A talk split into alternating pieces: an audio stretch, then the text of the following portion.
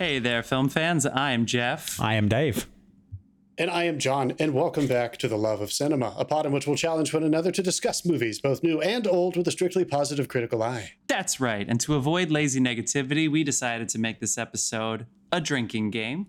Drink game! Hey yo. Anytime, anytime we say something negative about a film, you're going to hear this buzz. the melodic That sound. That sound means that we have to take a drink. And we hope you drink along with us on this Halloween record. Hmm. So, pour yourselves a glass and get ready as we discuss a movie whose title has been my own personal safe word on more than one occasion. Uh, Jesus. That's right. For, Armageddon. Ooh. Tequila. for Halloween, we are recording Armageddon Time. Got that on my computer. You can't say, you can't say it without thinking of it now, can you? Armageddon Time, the new film written and directed by James Gray, which is a surprisingly personal, pretty autobiographical film in which the character Paul Graff, played by a, I believe, 12 year old Banks Rapeta, Rapita, beginning his uh, time in sixth grade in 1980 in New York City's Queensboro. Wait, the borough of Queens in New York. Yes. City. I used to live Borough there. I forget what Queens. it's Yeah, he doesn't called. live at a The train borough of station. Queens. our neighborhood. That's pretty close to our neighborhood. pretty close to where we uh we all met each other. Well, sort of. We all lived together one period of mm-hmm. time. Anyway, we're going to talk about this film very, very soon, people. But first, we have to shout out our sponsor and a half, John. Sponsor and a half. Half first. Carlos Barrozo. This man makes beer. We used to drink it.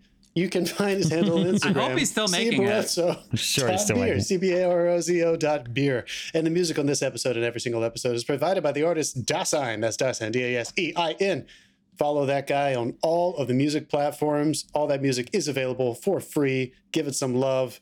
Find the show notes. What is all the what things. is what does Dasein mean? Because our, our old roommate who replaced Dave in our apartment, Al, said he got mad at me because I said Dasein means the one. This was on our Emily the Criminal episode starring Aubrey Plaza. Check the feed, people. Das means the, long. or or it's one way of saying the. It's a possessive form of the. And then ein means one. So the and one, but put them together and it does not mean the one. Oh wow. Okay. So technically, it. Uh, I think the easiest, No. yeah, yeah, yeah. the easiest way to describe it would be uh, the started like the crime the one. It means like the one dilemma of existing. Oh, okay. It's like something that only human beings, as far as we can tell, have the int- intelligence, the existential intelligence to realize the problem of existing is is thus. So, Dasein means Monday. Sure. yes. How everybody feels when their alarm goes off on Monday morning. Yeah, sure. Yeah. A little deeper than that, but that's a that's the love of cinema version. We'll go with that. My buzzer's very slow tonight. Oh, Yeah, sorry. I know. I was already drinking before it went off. That's Yeah, right. no, we, we both already drink. Oh, Good no, try. just- I was just Oh, more thirsty. beer. What's wrong? You little butterfingers over there. Yeah, Does I was- everybody see Jeff's plants? All our YouTube viewers. he really wanted to make sure those plants in the background were popping. I, I'm see more. him on the I'm more top. amused by him trying to open his fucking beer. It's not going well. What? Jeff, have you ever Is it opened a glued beer on there? before? Jesus Christ, That dude. was I remember my first drink too. that was the closest Dave has ever sounded to Ralph Fiennes in in fucking Bruges for sure.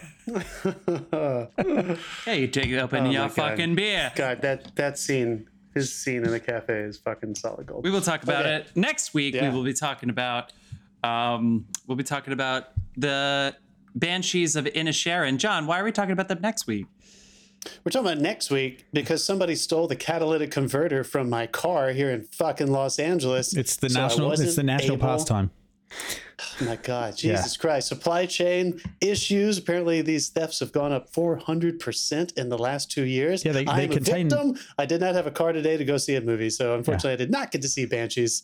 So They contain really next expensive metals. That's why they're stealing them. Exactly. Oh God. no, it's straight up. They can Yeah. sell it straight as it is, or you can melt it down and get those fucking metals that do not exist in the United States. Hey, Taiwan, what's up?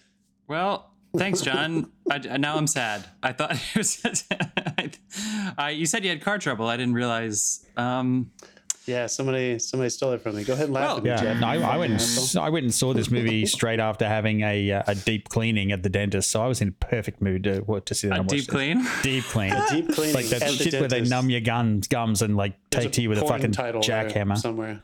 Oh, you know what? If there if there wasn't one before this, I know that we now. have we have some listeners in California. Gave birth to it. Yeah, yeah. If you're new to our show, we we try to keep it. If we if we're new to Yeah, if you're new to the show, we- we try to keep it. for? We try to keep it spoiler free for a couple minutes before we go into the spoiler section. Not much to spoil in this movie, but we will try to keep it fair in case you haven't seen it yet and you want to um, get our initial takeaway, how we thought, how we felt upon seeing this here film, Armageddon Time, written and directed by James Gray, as I said before. But people, if you know our show, you know that we need to get some things off our chest at the beginning of every episode to make sure that when we talk about the movie, we stay on task. Also, And it's a popular forget to- segment. It's a very popular segment. the gripes of the week. Yes, well, hold on. We'll get to that in a second. Also, we're going to tell you what we've been watching at the end of the week. A big list for me this week. I'm definitely ready to talk about Dragons. I finally finished Dragons. I'm, I'm So not there yet. I'm not there that. yet. God damn Oh. it, Dave. Wait, that's a lie. I didn't watch it at all. God. Sorry, I finished. I finished. I finished the other two. it's all. They're all kind of the same fantasy. Should we just do, should, should, should, should next week we just do like an Andor Rings Thrones like mini-sode or something? Can we just because otherwise it, I, we can't I don't know how to talk to you guys about these things. Fuck. I'd be down for that.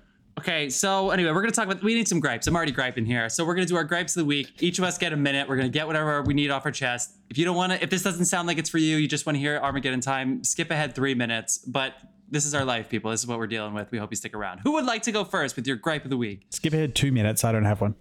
Ooh, Dave, surprising. I'll, I'll go. I'll go. John raised his hand. So, uh, uh, yeah, yes, sir. You go ahead. Here goes your timer. If there are thieves good enough to steal catalytic converters in the night, how is this country not number one? These people, all the all the mechanics were saying today when I took the car was they were admiring the thieves' work. They were like, "Oh God, that's clean." They were like, "Wow, they didn't mess up anything. It was it was perfection." They were like, "Wow, these this was a top notch job. This was not a hack job. They knew what they were doing. What what are these people doing for their day jobs? We need to rethink everything so that these people are pushing our industry forward. I don't understand. This is this is like the fastest growing industry in the U.S. Obvious, obviously, shit. obviously, my dentist is out there stealing catalytic, catalytic converters of a night. Oh, yeah, was it was it perfect and clean? Was that, is that the joke? Fucking Dave. Oh, It's the middle of John's gripe. This is my gripe. That's all I have to say. I was I was half angry and half surprised and half just frustrated for my country. Clearly, there are talented people out there who are out of work and feel like they need to go steal these things in the middle of the night, and they're super talented. Let's get them back to work. just came in under. I don't know why that reminded me of the um um ah fuck. Dave who's the Australian comedian that we like? Jim J- Jeffries? Jim Jeffries? Jim Jeffries. I don't know why that reminded me of like if you can afford a gun on the black market in Australia it's like it's thirty thousand dollars. He's like if you got thirty thousand dollars you're a great little saver. Keep going. Like don't cash it in now. Keep say keep going.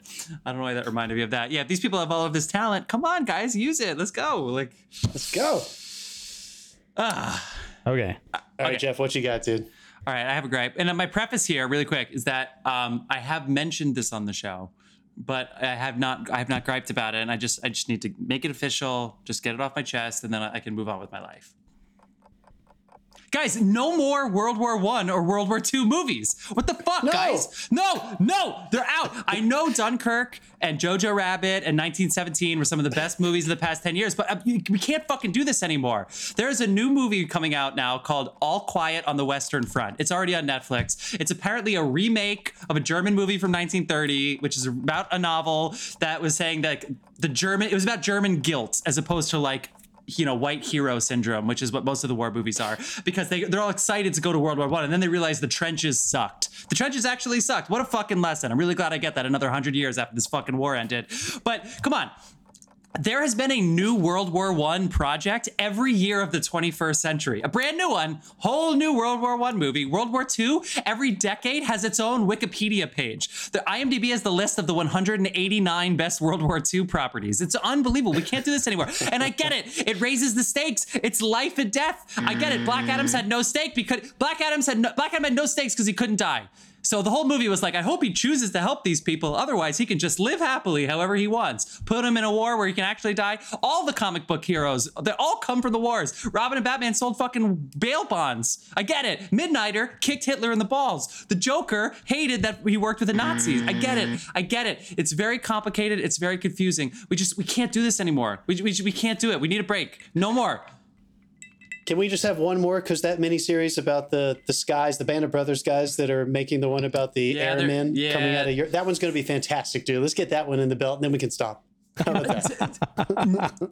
I mean, there's so many, think the there's so many no. wars. There's so many war. There's so many wars going on about all these amazing Jeff, it's things. so good though. When they're good, they're so good, dude. It's fucking war, dude. It's relevant. I, I, I There's know what so you many wars going on right now. There's wars and going I on right dis- now. How about this? I'll raise your ante, and I will say that I feel like we have still not made enough great movies, and by great I mean really rich emotional commentary on the war on terror, war in Iraq, war in Afghanistan. I still don't think we have made enough Right. to really compensate for the fact that that has been going on for such a long period of time, and there's only a handful that I would say really, you know, get to the level that we've seen so many wonderful World War One and World War Two movies get to.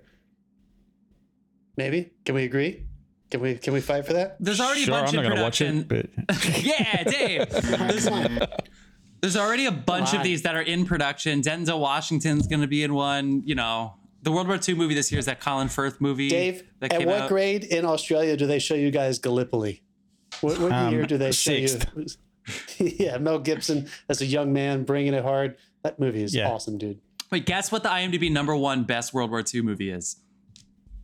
The best one, it's got to be Saving Private Ryan or No, or no, come on, get the the fuck out of popular here. ones. Savings Private Ryan is not aged as well as these other ones. But you World are, War II movies. but you, you, you're very, you're very close though. Schindler's List. Yeah, Schindler's List is number Yeah, one. yeah, it's one of yeah, it's one of his for sure. They put they yeah. put Band of Brothers number two, which is a little category fraud, but Band of Brothers is so good. God, it's so good. Give it up, dude. Yeah, I mean, come on. It's, look what we're doing. We're praising it, Jeff. We can't. Let's just talk about the list and how awesome those movies are. what are we Uh, talking about? Armageddon. what are we talking about? guys, we're, we're coming back. We're talking about Ar- Armageddon. This movie stars Steve Buscemi, Bruce Willis, time. It's Ben not called Affleck. Armageddon. Oh, right. This- ben Affleck. Sorry, guys. yeah, Ben Liv Tyler. Affleck is not my safe word. Aerosmith. We are Tyler. talking about Aerosmith. Armageddon It, the song by Def Leppard. No, fuck. the sweetest dreams will never do. Oh, such high drama. High drama. When Steve Buscemi comes back and he goes to like that prostitute girlfriend of his and he's like, "Come on, I want to make babies. I want to make babies." It's it's like No, it's, no, no, no, no. It's as When- emotional as When Liv Tyler Bruce, losing when her Bruce father. closes the door and says, "Take care of a little girl for me," yeah. tears, tears Yeah. everywhere. Just knowing you were going to be a dad someday when you saw that at, at 11 years old gave you tears, right? I cried on the band bus in front of everybody when they showed that to us in ninth grade, and everybody picked on me. It's True story. Bruce Willis got me bullied. What are So we we're, talking about? we're talking about Armageddon. Armageddon Time.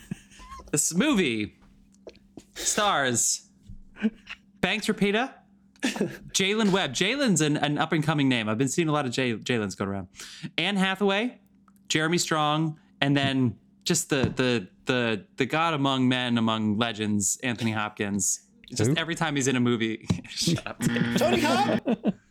Every time he's in a movie, it's like, oh fuck, he's gonna he's gonna better take, he's gonna steal he's somebody it. else's Oscar. Remember his Um, cameo in Mission Impossible 2? That one meeting that Ethan Hunt has with him in like Brazil, and he's just in it for just this meeting. And it makes. do you remember that? That, scene was is the- I- No, no reason who at remembers. Mission Impossible 2? It sucked. Ah, I, I did you, not. I did not rewatch two when we did our franchise face off. I did not. John Woo, come on, motorcycles. Anyway, let's keep going. What are we talking about? Also, I should say World War One movie Paths of Glory. That's in our 1917 episode, which is our first episode of all time. So if you want to hear us talk about good. some World War One, One That was when we were so hopeful that we were going to watch a lot of movies in the theater. And 1917. yeah, 1917. And Yeah. Paz, yeah. Little Women, Pride and Prejudice, Zombies, and Cats. What a Five list. movies. What were we thinking? Um, yes, we were we were so drunk by Cats, and then we listened to the whole episode before like before we printed it. We just sat there and listened to it. We were so drunk. We, we, Yeah. we were not in a state to make creative decisions. no, no. So we're I talking mixed, about I Armag- mixed that down. there in front of us, guys. We're talking about Armageddon time. Armageddon. Um, this movie premiered at the.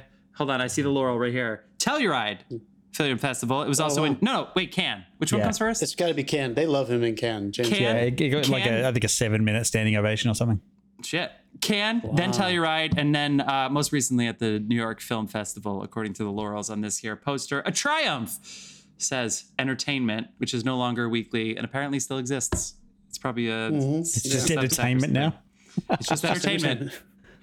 Did Um, it's- uh, It's the yay of magazines. change when they lost I half got- their name? I said, I'm so sorry, guys. I can't do this anymore. Can't 'Cause do it anymore. it- You're not no. even digital. You're they not went even they, digital. they went monthly and the price didn't change. And I'm not that cheap because it was forty four dollars a year. But I was like, guys, I just I, I can't. Did do this Elon anymore. Musk happen to buy them? Can't spend forty four dollars.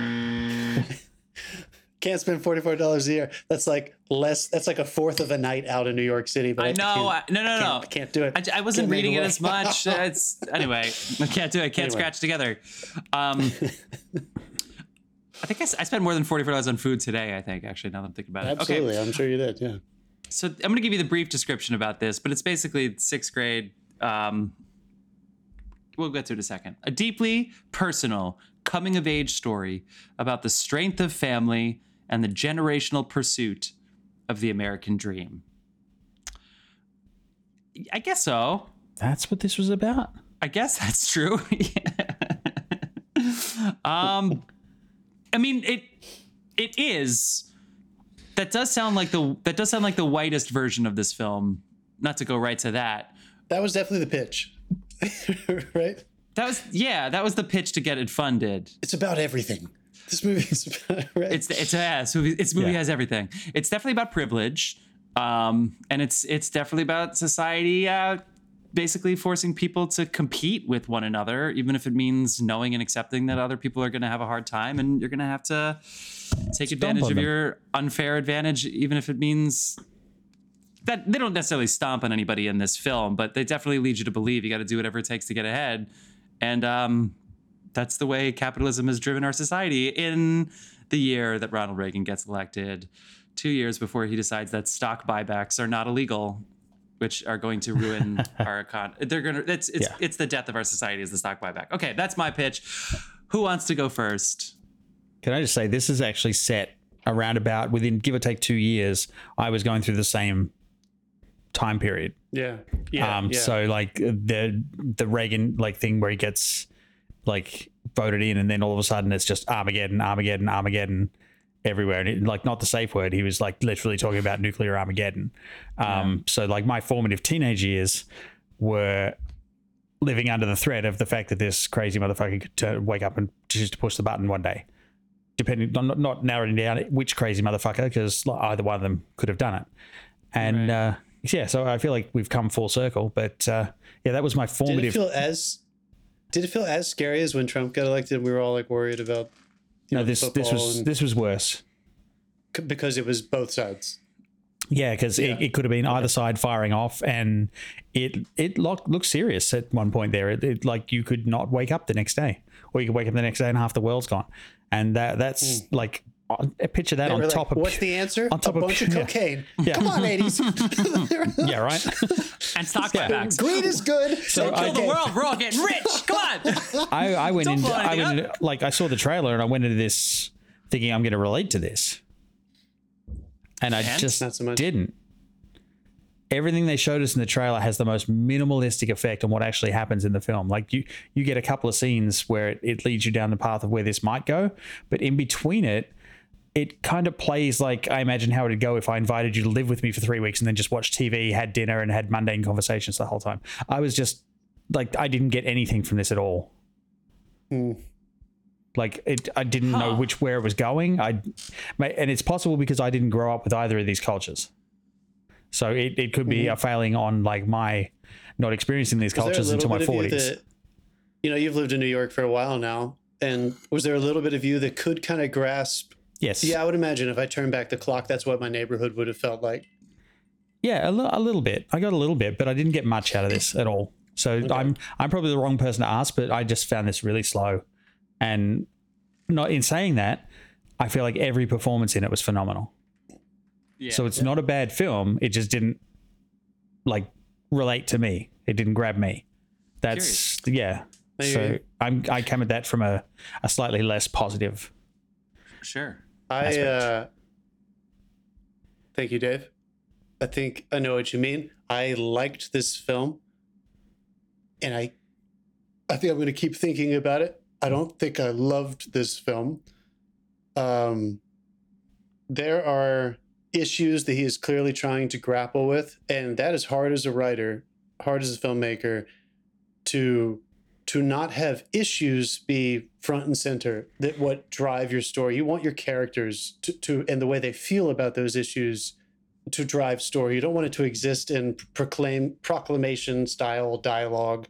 And there were a couple moments where I think he couldn't help. He kind of had to point it out. But I think for the most part, it did slip into kind of this slice of life drama kind of tone, which, you know what, the French, I made that joke, but they really do love his movies. Hmm. And it, that has informed the way I watch his movies.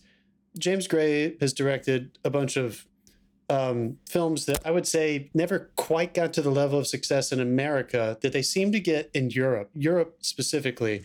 I'm talking about movies like The Yards, We Own the Night, The Immigrant, Two Lovers, even Ad Astra, which is, you know, really sci-fi appeals to us. We love Brad Pitt. We love watching him. We love everything he's a, a part of.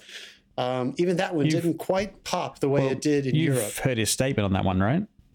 Uh, Because Brad the- Pitt no, James um, Gray? James Gray, the the edit he turned or like the he didn't have final cut rights on that, so what came Yeah. out wasn't the edit he submitted.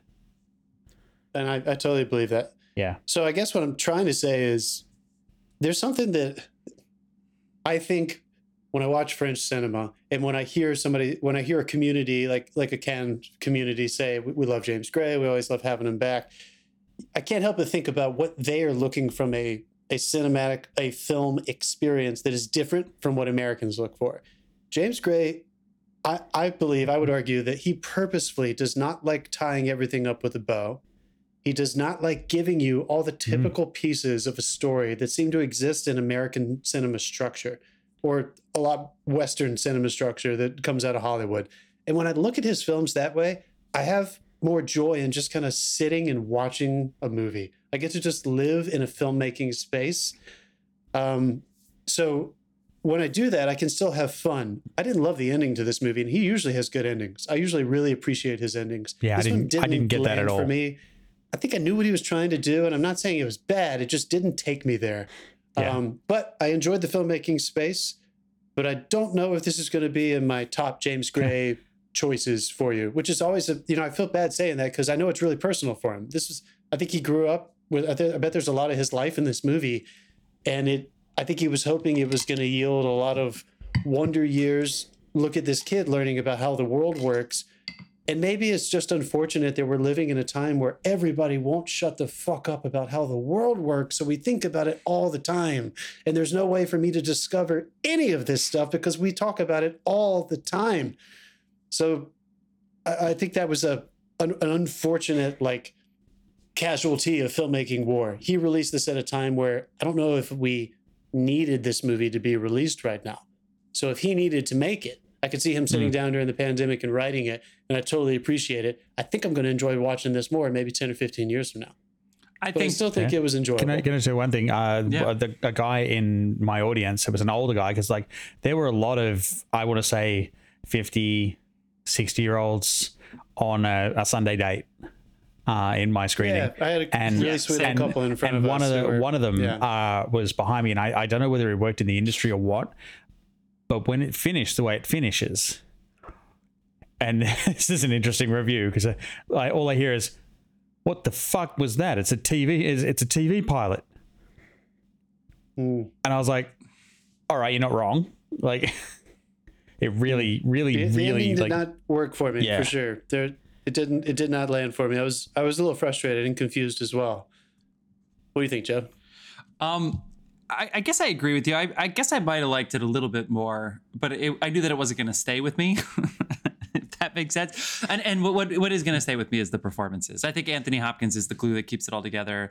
The first article that I read, which which isn't didn't affect my viewing at all, but is sort of just talking about Jeremy Strong and you know how after the article about him staying in character was blown out of proportion a couple months ago. Was that this year? I don't remember when that was. And they're like, you know, here he is. He might be an Oscar contention. I was like, oh, okay, great. James Gray, yeah, oh yeah, great director. It's a personal film. You know this, and then Steven Spielberg, The Fabelmans. We have a lot of these personal films coming out um, by prolific, great white directors, of course. Not all of them are talking about race. You know, we talked about Tar, which is a different take on privilege, not necessarily about race. And, you know, this is another movie about privilege. And then it's just, yeah, you're right. The, the conver- it's funny that all of all of these are they're, they're all being told by by white people, which is okay. Like they're they're allowed. Everybody's allowed to make these movies, and they're not trying to solve anything. There's no white hero syndrome in this.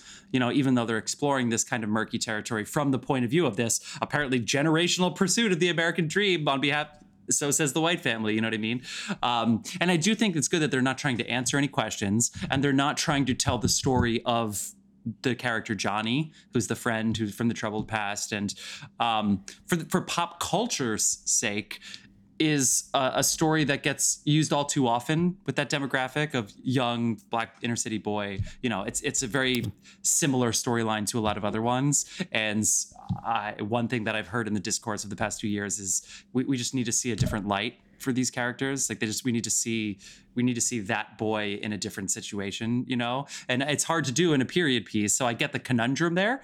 Um, and I so basically my point about this is to say that I appreciate that they didn't try to solve any problems or speak on behalf of other people that are not them. But having said that, it's about this family and the weird the weird irony is the one thing that holds it back is even though they all have a fine amount of screen time and they all get their monologues and they all have their dialogues like the two you know the boy and dad boy and mom boy and grandpa for some reason i still don't really get Yeah. the i still don't really get the feel for this family especially with the other brother who the other brother like it was almost like the the Haim sisters in Licorice Pizza. It's like they were there for like those two little funny scenes, to have was- some funny yeah. moments, and then he was very one dimensional. And yeah, and so like I, I feel like if this really was about the family and the family's pursuit, I wish I knew more about the family. It seemed to be a little one trick pony with what they were talking I about. will. What you said a minute ago, though, I will say the um like the friend storyline. Um, that's the first time I've seen that almost cliched section of storyline done in a way that was an absolute fucking tragedy. It's true. So Yeah. that that got me. Like I, I didn't miss Like in a good everything. Everything. Yeah, Yeah. it- yeah. It it got me like really good because it like you felt for this kid because like none of this was his fault. He just And let's be real, he was dealt a fucking horrid hand. if and he, that and he was landed for you, smart. He had the he had wisdom. I think that's the one thing the other characters didn't have at this hmm. age is characters. He's wise enough to to make that connection towards the end where it's like I, I know the way things are. You know that kind of wisdom. Sorry, John. And what is it? What is it? No, no, no. You're good. What does it say about maybe some flaws that might exist in the other aspects of the storytelling when that issue landed for for all of us? I think Yeah. that is the crux of this protagonist, this young boy and this Jewish family in Queens, New York. It's his, his catalyst is becoming friends with this this black boy who goes to his public school and then doesn't go to school with him. You know, when he transfers to a private school in Forest Hills. Uh, so it's interesting that we all kind of did feel some emotional pinch from Johnny Davis's character, his friend, and yet that didn't seem to compensate or carry us to the finish line of why this boy was going through all of this right now. Or Yeah. the before way he before went I can say any more about that, we need to turn on the spoilers. I think because uh, we're like we're kind Sure, of let's it, treading yeah. on spoiler territory. Is it going to work this week? Let's see. Nah. There we go. It's on. Spoilers. It's on. It's okay. I've got a manual override. All right, into the I don't know spoilers. why that button doesn't work. I'm going to fix Into it. the the beyond. Go ahead. Um, maybe it's nervous. no, I a just, few drinks. I, I, I think I think it was like I don't know whether that that story was just well written because I like I said I I did not I didn't like the a lot of the dialogue a lot of the writing. Um, I will say though that like that one scene where he beats the shit out of him with the belt. I've Jeremy only- Strong. Yeah. Yeah, the only the only scene I've seen top it was in the black phone. so like for like a scene between a father and their child when like they're they're basically beating them. That was good. I, I will say what one thing that This- did though. yeah, that was ahead, that sorry. was kind of intense and it was all really close and stuff like that. I'll get into That the scene when that cinematography in a kid was getting beat was really good. Yeah, I loved it. Well, I, yeah. well, well, they built it. They they built it up Glad I well. was where sitting they- down the front. It's and it's hard to No, say, but they it was a good yeah. scene. Uh, unfortunately, but back to what I was saying, because again, I, I actually really liked the dial the, a lot of the dialogue scenes, even though I did know that they were dipping into, um, let's just say like the like traditional Oscar baity material of like this is their moment kind of stuff, and it just had like that extra light, the little punch in, and and it was underplayed brilliantly by the actors. Anne Hathaway, you know, has definitely um, had ups and downs of how she's been perceived in the past 15 years. She did a perfectly great understated job. Jeremy Oh Strong, my god, she was an, a quintessential '80s mother. That was Yeah. perfect. it's great. But then Yeah, you, but when you see job. things Yeah. like the when you have that beating scene, Right down to and the then, face grab. But then, but then, so the beating scene is not comic at all. It's very serious, very Yeah. dramatic. It's great. It's very real.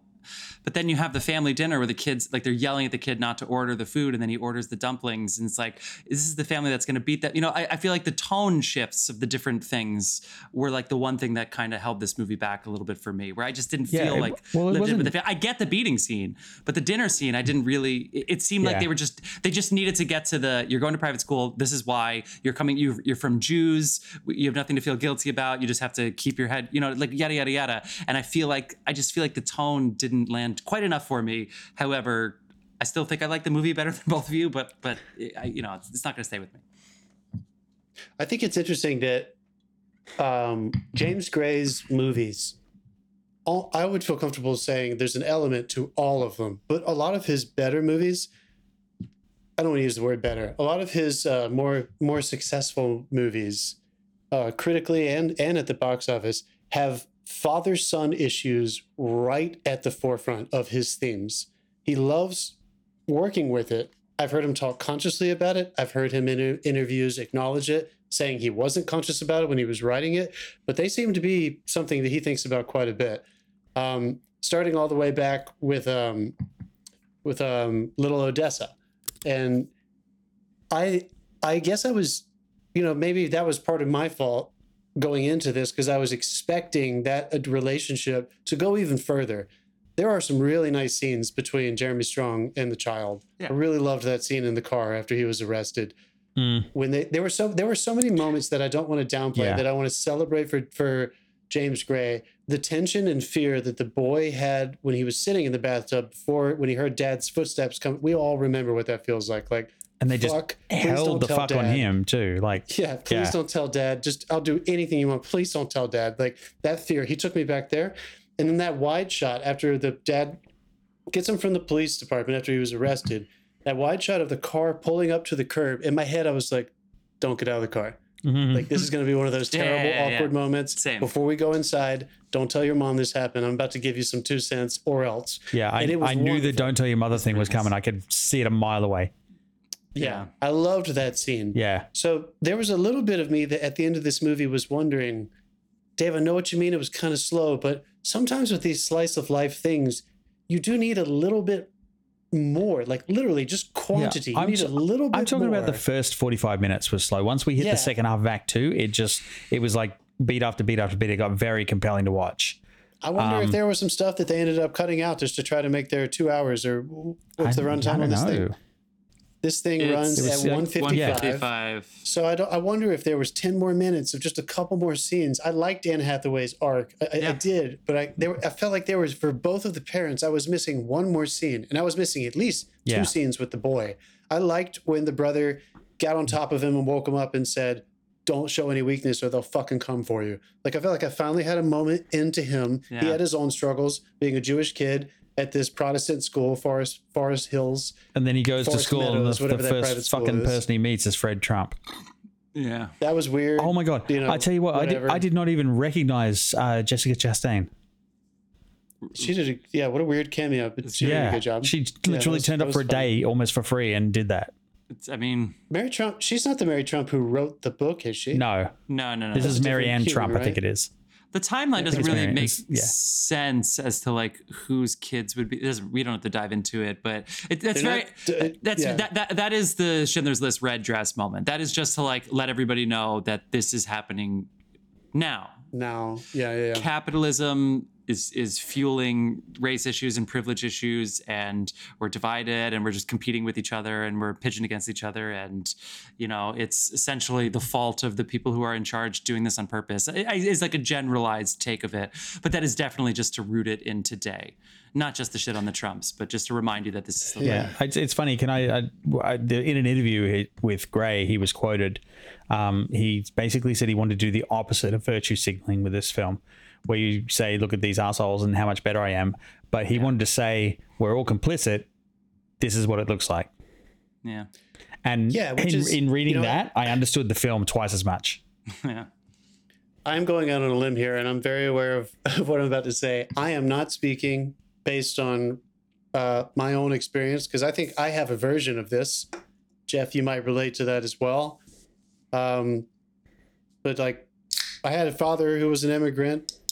We presented as white, but I think I found out as I grew up that the rest of my community didn't necessarily see my family that way. I didn't really know that when we were growing up. I felt white growing up. But I had a father who was definitely like, you make the most of what you can get. You fucking work your ass off and you and you go for it. You don't, you know, don't you're gonna earn whatever you can get. But like life is difficult and I had to work really hard to get us to this place that you might think is privilege. And you went to film school. not- Are you back in the wheel yet? yeah, honestly. Um, but I have a lot of friends from New York who grew up Jewish in a very similar household as this. And they've talked to me before about that very specific dilemma of yes, I present white, but when I'm at home and I'm talking to my family, grandparents, they fucking remember when it, that didn't fucking matter that you were a similar color as Nazis. So they they grew up in this in a home where that was kind of ever present. And I I think we have a lot of wonderful people from the Jewish community who have had an enormous influence on cinema and cinema history. And so it's almost like we're kind of numb to it. But I thought that this was a really refreshing take on the fact that that is clearly the point he was trying to make, Dave. I felt like that was clear, not in, a, in an annoying, indicative way, but I felt like that's what he was trying to say. And I thought that this was a really good vehicle to, to say that. This boy, remember, he kept telling Johnny hmm. Davis, We're rich. Yeah. They weren't rich. They They, were rich, just yeah. had more than Johnny Davis had. yeah. But they, you know, and, and then you find out that his dad actually is mm. much more of a blue collar kind of worker, but that his mom did come from some money. So in that boy's eyes, he knew that he did have a leg up. But in reality, it wasn't enough for him to not see past the fact that you got to do something with your life or you might kind of dissolve into your worst choices. And those themes are the ones that I have walked away thinking about. I hope that people don't stay in the shallow end of analysis when they see this movie. Because I think if you do, it might seem like virtue signaling a white boy privilege movie about growing up in the 80s or the late 70s into the 80s. And I think that that is low hanging fruit. And I hope people allow it to kind of wash over them because I think there are some deeper levels here that exist in the performances. Well, yeah, oh, you're absolutely right, but also like I didn't want to go too far into the analysis till I like I needed to speak to some people to to know how to process what I was seeing and that sort of thing. So yeah, I think this is. I, I don't know if I'll watch it again, but I think I'll understand it given time. again, I I- you know, and even though I just said what I said, I, I praise it for that. God, you guys, I'm a I'm a filmmaker. You guys create as well. Like, don't do you know what I mean when I say like there is a part of me that just doesn't even want to try to touch this stuff. Like I'm so I have so much resistance to trying to write to social issues right now. I every time I sit down to write something, I Right where you know, I find You- myself and I don't know I- I that. I'm not I touching it. do that. yeah, yeah, I don't even want to try to deal with it because we're saying so much. There's so much wonderful conversation happening in reality. I don't know if we need art to clear it cl- clear it up for us. I feel like it is. It's just right in front of our faces. Hmm, So part of me like totally respects that James Gray wanted to get this off his chest. And you know we're going to see some of these similar themes in Spielberg's Fabelmans, which I'm excited to see. Hmm. And, but there's another part of me that feels like, what are you guys going to say about this that we're not already lo- talking about? You know, that's that's the challenge when you're trying to make these artistic statements. Wh- what are we going to feel that maybe we're not feeling from all of this intellectual conversation? And I'm still kind of waiting for this movie, just in my afterthoughts, to take me to that place where it's it's sitting in a good state of emotional reflection, and I'm getting more out of it than I think I got in the movie theater. I'm still kind of waiting for that. Hmm. How about you guys? I'm Do you know what I'm, I mean? I'm gonna. I mean, yeah, I know exactly. What you mean, I didn't like. Like I said, I I got some things out of this, but I think if I had more experience, I would get more out of the other half. Hmm. Um, but yeah, It's curious that it's this and the Fabelmans is both from the point of view of the kids. I mean, obviously there's you know pretty much autobiographical, but um, it is sort of like we we throw these kids in these situations that were not created by them. So it does.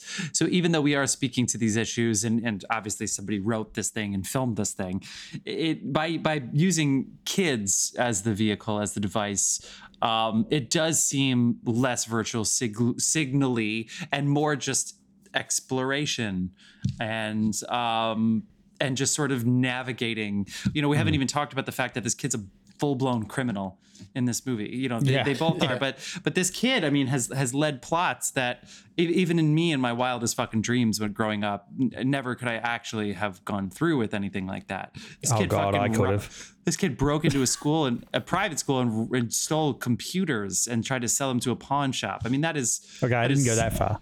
Yeah, yeah, I know. um, but I was isolated my, from my entire high school for a period of about a week and a half, but so I, I yeah it's it's it's a it's a weird it's a weird movie to talk about because I, I don't want to talk about the director's intention. I talked about that was that during Tar right? It was all about like we, we can't ju- we, we need to speak to the film and not the intention. But it's it's hard it's hard to do that with this one. It's you know what I mean. It's hard to to not pull back and be like, what does he want so, from me? yeah. what does he want All from right, me? let's let's does pivot let's from me? pivot onto cinematography for a second, because I found the cinematography a little scrambled, for lack of a better word. Like sometimes they were using what almost seemed like natural light, practical light, uh, and other times like it was a little bit low con, and other times they were using full high contrast, like cinema grade, on some shots, and it it, it didn't there didn't seem to be much rhyme or reason when they were going to use either. A lot of the indoor scenes. Yeah, I was going to ask you if you felt like yeah. it was intentional. a lot of I, I possibly a lot of the indoor scenes in the house seem to be like single source just throwing and Yeah. like reflectors and like very low con stuff and then outdoors it was a lot more high contrasty and stuff like that but yeah i don't know i couldn't i couldn't really see a rhyme or reason to it on on the first watch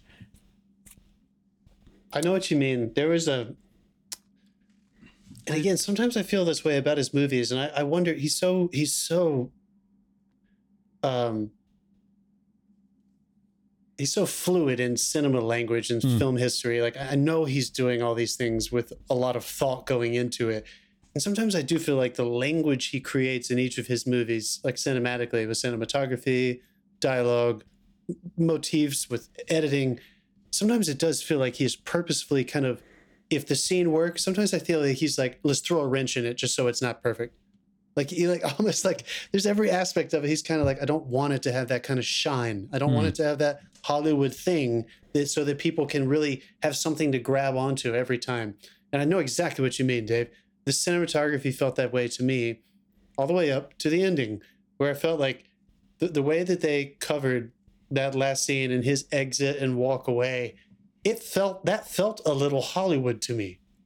It felt kind of like yeah. grandiose and i don't know if the rest of the movie taught me to respect that kind of cinema language. So when it hmm. happened i was kind of like is this a, sat- a satirical moment? I thought it was maybe going to transition into something else. He's gonna like, he's gonna is he yeah he's gonna walk down the end and go something yeah. something like that or maybe he was i thought this movie was going to end with him back in his clubhouse sitting in the dark just feeling bad about it something tiny and inclusive again sorry for anyone Not listening to this inclusive, i just um, did the breakfast breakfast club gesture yeah you gotta yeah yeah You also can have the. You also have your. Is that Marty McFly? I can't see it. Just says Marty. Whatever happens. So it looks like you got your '80s. You're down with your '80s today, Derek. yeah uh, the bottom half of the she- t-shirt says don't go to 2020 guys can i talk Ah, about my nice. favorite can i talk about my favorite performance in this movie andrew polk is mr Turkeltaub the sixth Turtle grade Taub, teacher. yeah. oh my god i had a teacher like that. that guy was a maniac. That was my that was my favorite writing. That was my favorite story wise dialogue wise you hated the guy. scenes in general. I loved the classroom scenes. I loved when he was at Yeah. school. I loved just how they handled how it felt to be whatever whatever it Hmm. was the bad kid the odd boy out just a kid sitting in class and listening to your teacher talk and not really paying attention to him i thought he fucking nailed that i thought that was really Same. really really lovely He's not very. Um, he's not very good at keeping track of his kids on field trips, but otherwise, yeah, yeah right no no no he's not Nobody no mentioned one, that. no one was in the 80s trust They, me they didn't even take the bus home. I, I, I, cut wa- out to I the walked home. I walked home from at least three field trips in the 80s so yeah That was crazy. Although you guys, again, we all lived in New York. You guys still live in New York. That's kind of whenever I would see kids on the subway. That's kind of what I would imagine. Like, how the fuck do they keep track of these children? They Yeah. just hop a subway.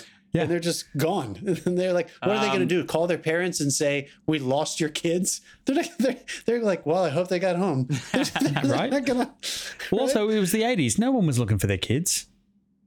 yeah. You, you turned up at Honestly, dinner that time. was the- yeah. That was it. Even Like, up into the 90s, we were kind of the last kids that were like, we'll see you when it gets dark outside. Yeah. Like, No, this it was. definitely I don't want to see you until it's dark outside. Yeah, yeah. Get out of the house until of it's dark outside. what did you guys think about? Uh, we love Tony. There were three, I would say, three major scenes between him and the child, maybe four. What What is your most memorable? Because they are marketing the hell out of this movie based on the kids' scenes with Anthony Hopkins. Yeah. Yes, it's about a family, but there's a sage grandfather in this movie, and clearly he had an enormous influence on this boy. Um, did any of them kind of touch those places we were talking about earlier of speaking to the issue versus c- characters having to say something because it's coming out of I mean, their I- you know, relationship? I, I feel like the one that they showed in the trailer that they're really flogging in the trailer was uh, the that was uh, rocket that- launch yeah. scene. That one where it's like you stand up for him because you, but then it kind of came across as a little bit useless um, after that because it just had no effect on the outcome whatsoever. I think I agree Um, with you, Dave. I think my favorite scene by far was di- his terrible nighttime bedtime story about his mother. Uh, Yeah. yeah. And that felt like that's exactly what I'm talking about. James Gray, high fucking five. I'm listening to people, you know, I'm in school, I'm listening to people write about issue driven stuff all the time. And I- keep trying to find the right articulation for why some of it works and some of it doesn't. And if it doesn't come organically out of a human just talking about their experience and the commentary that can be lifted is the issue, it just doesn't resonate for me. He brought up an issue about why Jews Jewish people are treated a certain way. And then he said, Why did mom feel that way? Why did grandmother feel that way? Great grandmother, I guess.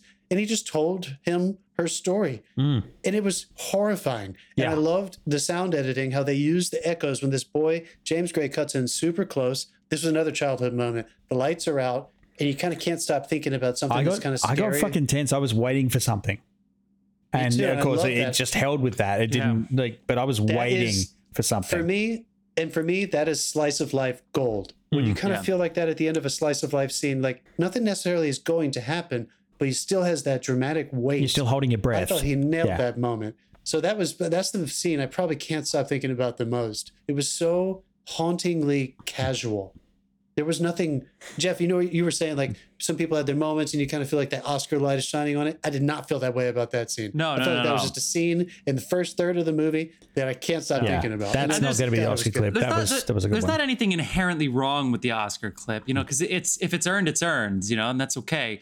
But Daniel hitting his head on the table. just oh in, my uh, god, yeah, my yeah, yeah.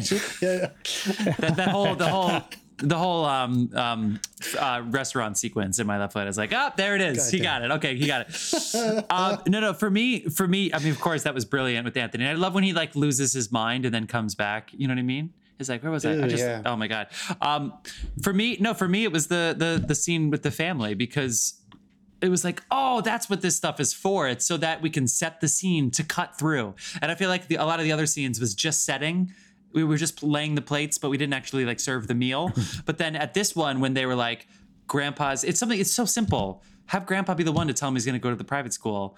And the way Anthony Hopkins delivered it, it was perfect. It, it was perfect. If it was more, if it was like you have to go, it would have been shit. If it was yeah, like I'm so, so I'm so sorry they have to do that, but the way he did it was it was just so sweet, and then the, with everybody just paying attention to you know the ma- the patriarch, grandpa, just the sweet I- grandpa telling him this. Yeah, great. that's that's why it was. I think it was such a moment when he died because like that w- he was the anchor. Which you knew he of was, that who- family. Was there was there any doubt that he he was oh, not? Oh no, absolutely he- not. He was no, not I- living through this like I've. I've even, I've even worked on one of these, and like you know who's going to die. I felt It's- bad it's early like- on. I was like, Anthony Hopkins at the age where he's going to read every script and he's going to be like, "You want me to be the guy who dies at the end, right?" Like from now on. Yeah, it's, it's like, dude, you're old. You can't live. Sorry. I mean, get ready. You're just playing. No, I seeds. totally agree. That lo- that scene builds to that wonderful line, that wonderful moment where he says, "It's, it's not a punishment. That yeah, we exactly. just care about your future." And he throws it I away. like- that line. Whoa. He, he literally just ha- Yeah, like he he just did, throws it away, but it was perfectly natural. he knew what movie he was in. Yeah. You know what I mean? He like that's always- that's a I good. mean, sense. yes. We try to he we talk about this in acting time. class a lot. Jeff and I have bitched at each other about what the meaning of this and how to talk to actors about this. And when you can tell when you see it, but it's hard to kind of explain to actors like, are they all in the same movie? And I think that's a director's job. But sometimes you have a wonderful actor who kind of leads the cast into the tone. And I feel like that was a perfect example of when he was at that place. It's a scene about him being like kind of the center of attention. And if grandfather says hmm. so, then it must be so. Listen to your listen to your grandfather. You know, the parents were literally saying that. And the way he talked about it, the way he handled something that could have been just a Yeah. ch- scenery Well, I mean- chewing debauchery from a lesser actor. Grace Grace said that before as gonna be well. like. Like, it, with with the act when when he gets those caliber actors, like they they he- again he don't- they do it practically nothing, and they do it because he's going to give them a wonderful experience. So it's a handshake.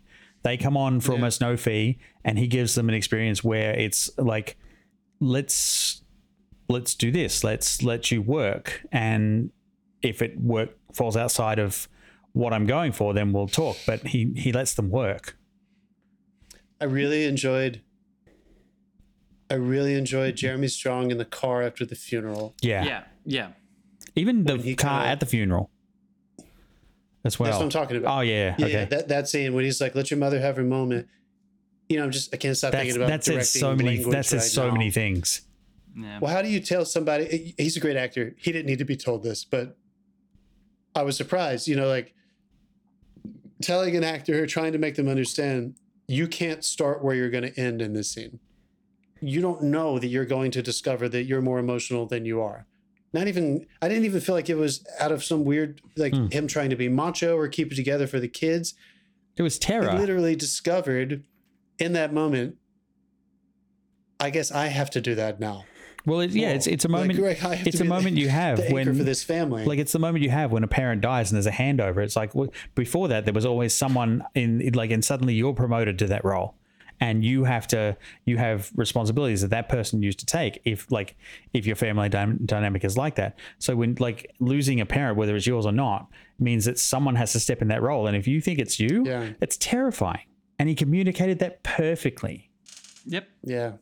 I've heard my dad talk so much about going through a very similar experience. And, you know, as you get older, you just, that's, hard, that's hard to grasp when you're young, you know, and you're a kid and stuff. But it, it, it was one of those wonderful moments of discovery. I got there in a surprising way. Hmm. I was totally expecting him to say things like, Your grandfather always treated me with respect. I always, appre-. I was like, Yeah, sure, you know, right on. I was still on board with it, but it wasn't a discovery. And then when the actor discovered the next moment, fuck, Yeah. somebody has to do that now, and I guess that's me. It took it to a new place, and I love the cutback to the children because I saw the kid realizing, I don't know what my dad is going through. For a moment, he thought, why should why aren't we out there with mom? Why aren't we out there Yeah. comforting her? And again, that's something we can all kind of imagine what that would feel like. The kid's confused. Shouldn't we be helping her? She's sad. Uh, Yeah, see, I got the impression. sitting in there I got the impression he didn't. Shit, I don't know didn't. what dad's going through. he didn't want to deal with her grief. He didn't know how to Mm-hmm. deal with her feelings Yeah, yeah. because yeah. they weren't at that communication point, and that was that was And a I- very good place I to put that. it was because it led into families are sloppy. Yeah, right? You want that kind of sloppy emotional. You don't want it to have this linear thing to it. And I loved the eavesdropping on the parents fighting after the funeral about how they're going to pay for the tuition bill. Now that he's gone, and they have to figure out a way to save enough money for their, their her mom to have a quality, her grandmother, their grandmother, uh, Anthony Hopkins' wife, to have a good quality of life for the rest of her life, and they end up having this fight about how they're going to cover tuition. Like that is that that sloppy thing. I thought that there were Yeah. a lot of good moments of that. I don't know if it all coalesced for me as well as I wanted it to, but No. there were a lot of really excellent moments that I know I'm going to be absolutely. I will definitely not deny that. forward. Um, can I just bring it back quickly to lenses? Yeah. Um, This is They- oh, can you, how, how do you say this guy's name? The cinematographer? I don't It's know. it's Darius Khondji. He's done a whole bunch of Woody What? Allen's. He's done. Yeah. He did Seven. Uh, like he's done. A, he's done a whole lot Yeah, of that's shit. That's what I know him from is. Yeah. seven. Well, uh, around about this because this was the first time I think I think it was the first time they made him use uh, digital. They shot on digital because he usually uses film, and this was shot on an Arri 65. Um, and they discovered prime DNA lenses. the ARRI DNA lens um, range, which is basically uh, they build them in in house. So you go, I'm shooting something set in the 80s. They get an 80s lens, dismantle the fuck out of it, put it in an ARRI case so it fits on a digital ARRI 65 camera, and you're shooting with a lens of the period with modern technology so it fits with all the, the electronics cool. and everything and they use these like if you want an 80 style lens behavior on an ARRI 65 or like an ARRI LF they do LFs now as well um, they can do it and Is they it did for this film Are they like hot rodding old lenses, or are they just They're just- using? they're They're, like building new lenses based on those. no old they're designs? pulling they're dismantling the old technology and putting it into the new the outer casing technology so it's it's a custom build you can work with ARRI and they'll build these things for you as part did- of let- ARRI rental let's give it so like you can literally can you can literally enough. define the lens look you want and they'll from any period and they will define it like they'll build it I never felt like I wasn't in the period. Like Yeah. there is something Yeah. that is happening, probably because of streaming services. They have a lot of delivery um, standards that exist now for lighting and a lot of other things like sound, everything you can imagine. But the lighting Yeah. ones are the most surprising. The more I learn about them, They're- the more I realize that's more- why everything looks the same they're these more days. they're more forgiving They're- than uh, depending on your budget yeah, but at a certain level, I've seen some there is a shit on version of this movie that would have been really shiny, really crisp, and Yeah. overly lit. And it would have never felt like the 80s. They just would have had to tell us it's the 80s.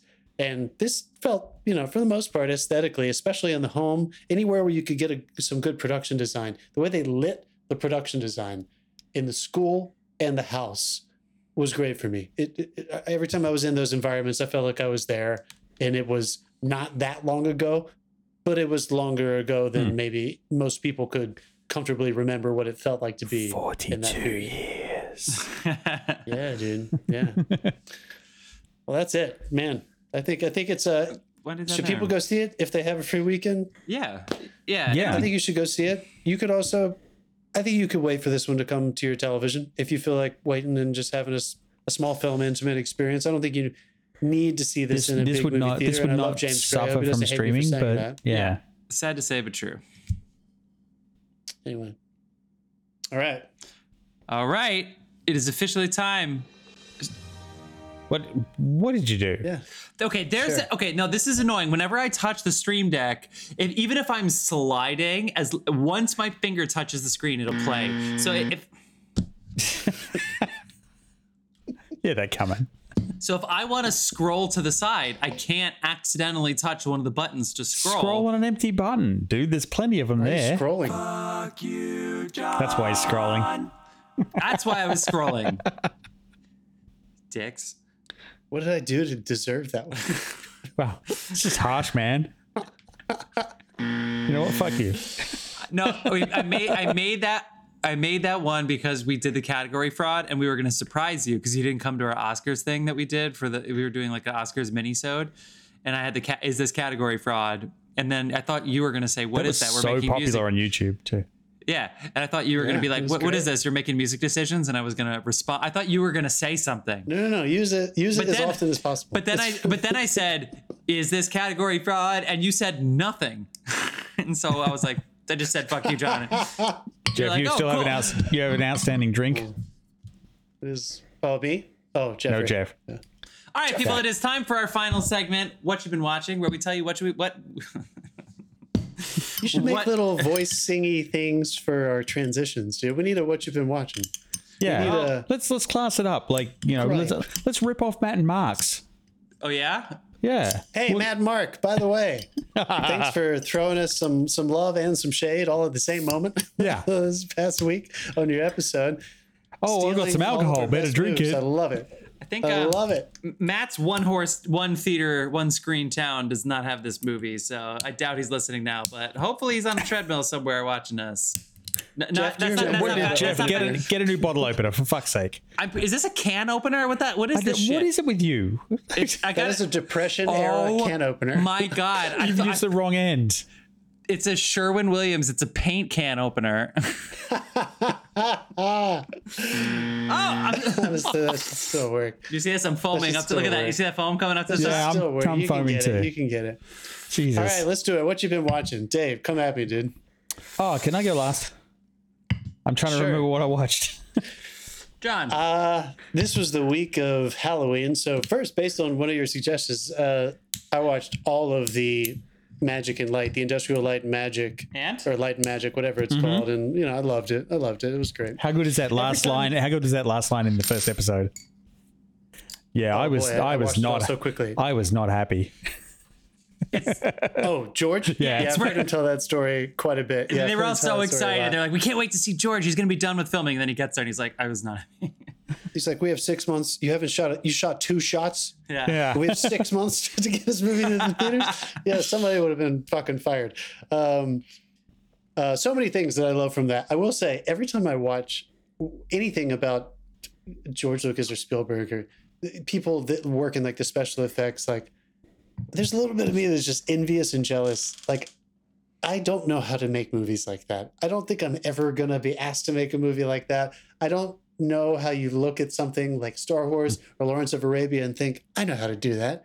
And I just, my, I'm just in awe of these people. It's just so fascinating You don't fascinating. just say, to "Yeah, no, I had. To, I know how to do that." Oh fuck! Oh fuck! Oh fuck! Oh fuck! Oh, fuck oh fuck oh fuck. Come on. How good was it out. I'll figure it the, the dinosaur thing where they were all running and then the guy just like broke his collarbone and so they couldn't fucking run anymore? Like, Hilarious, man. Just all all of those nerds running around like dinosaurs Can you imagine was just being like, look, guys, I don't know how dinosaurs run. And they said, well, what if we all just pretend to be dinosaurs? It's like, okay. And there's a day, a full day of them just running around as dinosaurs. It's like that Well, ballet have- teacher. They taught the bears ballet. The biggest movie of all time is being made. And they're like, guys, we need a full week to just run around like dinosaurs.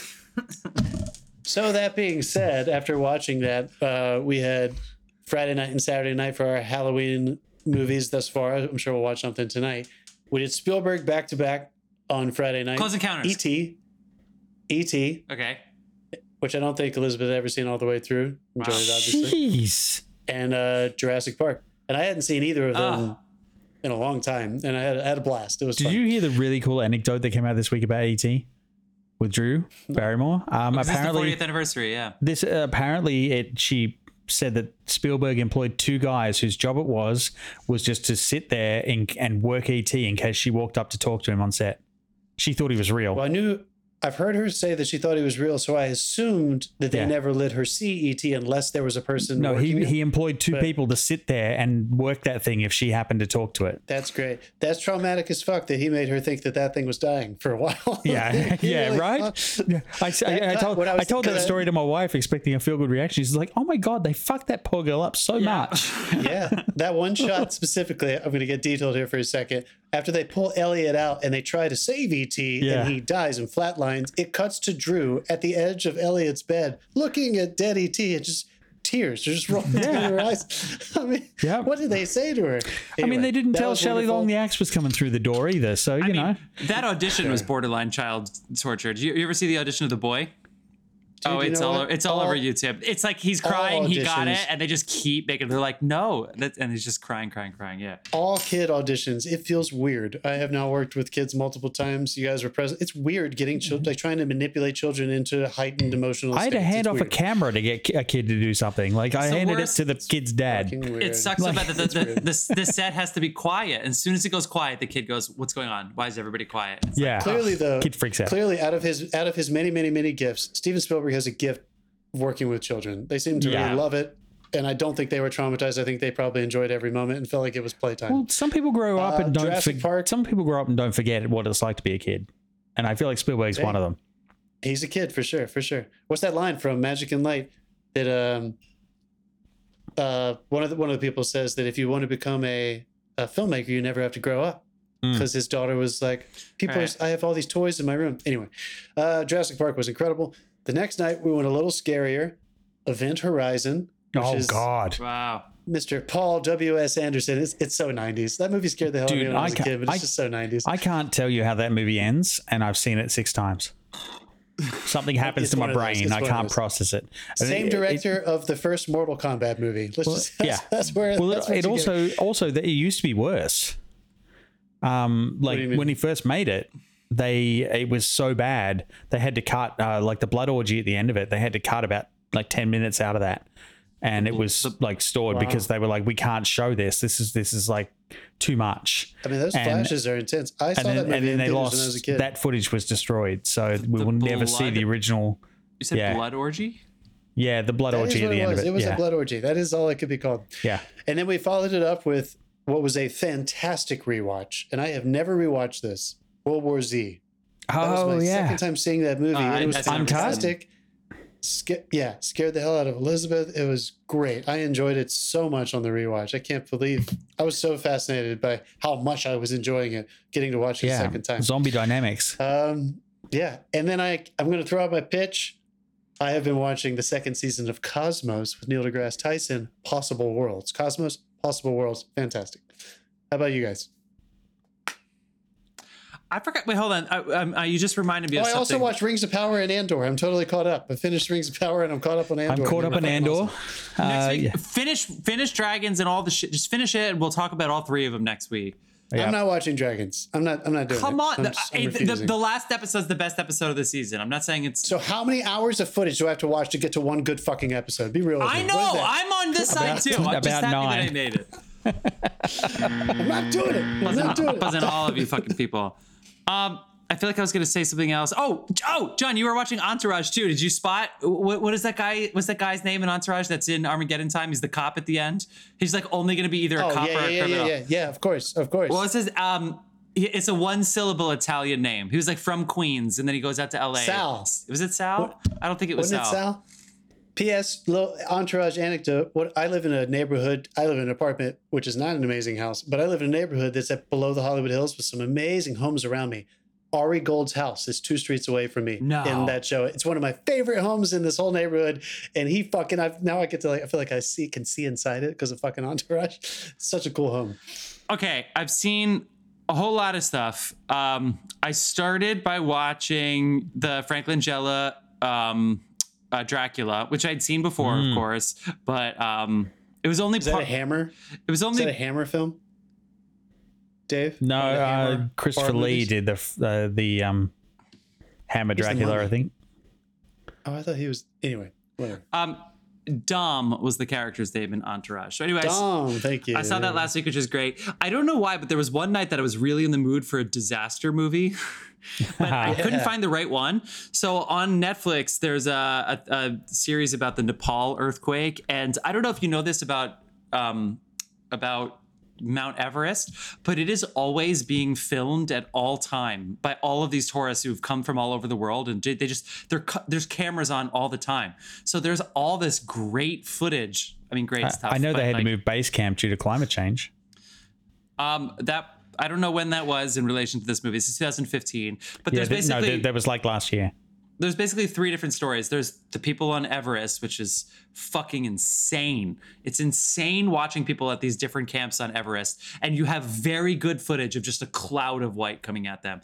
Then you have like then you have like the Kathmandu part, which is really devastating because it's a city with the, the infrastructure eh, to Western cultures, it would be like the like Caribbean kind of infrastructure, and it's just is it was not ready for mudslides and landslides and a earthquake, and then all of the aftershocks. Anyway, and then there was one more in this like little region. It's called Aftershock. Yada yada on Netflix. Okay, so I saw that. Dude, why Franklin don't, you, Jella- why don't you just watch San Andreas with The Rock? um, it's on my list. I did see some things about the. Basically, a documentary. I saw some Yeah, things. right. I saw some things about the big one. So it's coming, people.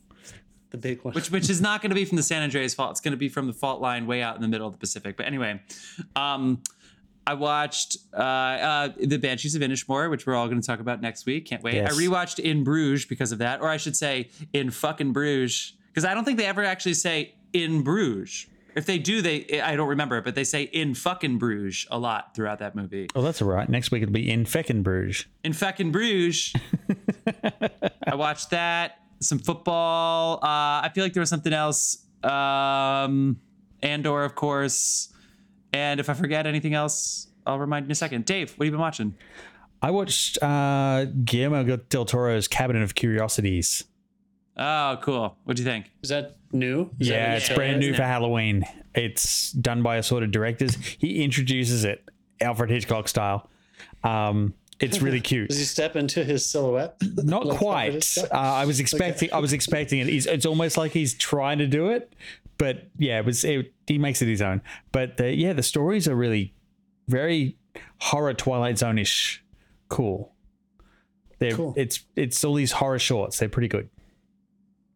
Nice. I rewatched one more thing. Hmm. I, fin- I finished Return of the Jedi. Oh, you finished? How Are many? you, ready, are you ready to talk about it? You've been sending us so many funny Guys, responses. oh my god. Yeah. Guys, I'm so disappointed. This movie is this movie is really not that great. It's really not. I'm sorry. I that was mine growing up too because I love the Ewoks. I had my stuffed fucking Ewoks. Now go fuck but yourself.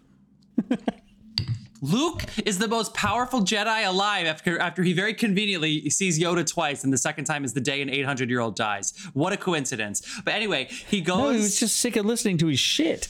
Guys he goes to this little moon this little moon planet to hang out with some teddy bears and there is a giant loin that is attached by rope in the middle of nowhere and all of a sudden he doesn't realize that it's a trap until they're up in the net and he goes Chewie wait! And it's like how did they they just didn't see that that was a trap? They were treating us like they were children throughout this entire movie. These little things did not I take was. down the imperials Oh my God! The Imperial troops were, did not get taken down by these little bears, but also the whole gal. I thought the whole point was that the whole galaxy was at stake. Why did I spend ninety percent of the time on a moon? I want to see the rest of the galaxy. This is the correction that they fucked up so bad in the J.J. Abrams one, where all of a sudden they were like, "Here's the galaxy," and we were like, "No, you missed your chance seventeen different times. You can't just tell me there's a million people out there and never have showed me them." And here's after Empire, they set all this stuff up, and I was ready for an intergalactic battle, and instead I got some teddy bears against like five guys in white suits, even though I was told to believe that there were a million versus a million. Instead, it was twelve versus uh, teddy bears. I, I just they really fucked it up. And then and then really, what it all comes down to is is Luke gonna get angry? That's that's the whole point of the movie is whether or not Luke will get ma- angry. If he doesn't get angry, we win. If he gets angry, we lose. That's it. The teddy bears lose if Luke gets angry. What a plot! Do for, you think like, the movie would have been star battle on better- Do you think it would have been better if Spielberg had directed it? I he was do. supposed to. I do. I do. You think But- he would have pointed out those problems and they would have ironed some shit out? Yeah, yeah. I mean, he was he was just coming off of basically directing Poltergeist, although giving up the credit, uh, and Indiana Jones, and what else did he do in '82? Uh, E.T. was '82, duh. so he was a little busy around this time period, but uh, um. Anyway, Yeah, I think so too. sorry guys, sorry Dave. Well, anybody, well, Jeff, you're an idiot because anyone who thought those were the best of the three originals just had bad No, taste as a I- I child. knew- I knew How was was that your favorite Star Wars movie when you were a kid? when I was a child, when I was a child, but also I think it's because Empire only has the one battle at the beginning. The battles later don't live up to the battle of the first and the third, where the, the Death Star battle. The Ah, Death Star was battle. my- the Death Star battle wasn't one. even in the first. It was in the first one, but yeah. they didn't have. Emp- Empire the did something else. the- He he Rian Johnson that shit, Empire's awesome. and it worked. Mr. worked. Kasdan. And on the, Lawrence I, I must admit, on the rewatch of Last Jedi, I am coming around. Which one is Last Jedi? That's the Rian Johnson one. sure. Yeah, you have. Did I love bag J- this- I- Dave's, Dave's evolution. Yeah, I bagged the shit out of it when I Ryan first saw it, and it was like it kind of makes God, you were angry, dude. You came home. You were so, I was pissed so off when you got home pissed. that night. I did. I didn't mind in rewatching Jedi and There's still a hole in the wall in their old apartment. In, in rewatching five and six, I like him just being like, Jedi's a religion. It's all bullshit. Like I, I don't mind it as much anymore because they hyped it up more than it actually was. You know, so Yeah. I didn't mind the Rian Johnson take on it, even though even fucking Mark Hamill was like, I just pretended like it was a different guy who was also named Luke. Yeah, I argued against those movies more than anyone ever recorded in cinema history maybe has on this podcast. And uh, I'm excited to get to a place where we can kind of just look back on them as like they're a part of this giant thing now. It's not all relative to four, five, and six. Yes. Um, yeah. Oh, that's the other thing I watched uh, as well was uh, Tales of the Jedi. Uh, The cartoon, the animated. yeah, the thing. animated stuff that Disney's just dropped. Um, I'm not watching that. How was yeah, that? that that's really good. It fills in some gaps and also sets you up for what's coming. Can't, it's just, just not. That's what everybody much. said about Attack of the Clones, the cartoon. I want to see Wow. Attack, Oh, yeah. Attack of the Yeah, Clones looks good. it's- Clones yeah. looks good. Clone Wars is great. All right, we got. Let's end this. Let's end this episode after I just shame myself for shitting all over Star Wars. But um, thank you so much for joining us on our Halloween episode about Armageddon. It was time. scary. Armageddon. Yeah. Armageddon. All right. Uh, join us next week. We'll be talking about the cripples of Inishmaan. Inishmore? Inish- the cripples. Inish the, fucking- the banshees. Yeah. The banshees of Inisherin. I'm mixing up my uh, McDonagh's here. Okay. Um, Yep. We're and, both and going down for that one. And all this. Okay. Anyway, see you next week. We're gonna talk about some good movies. Can't wait.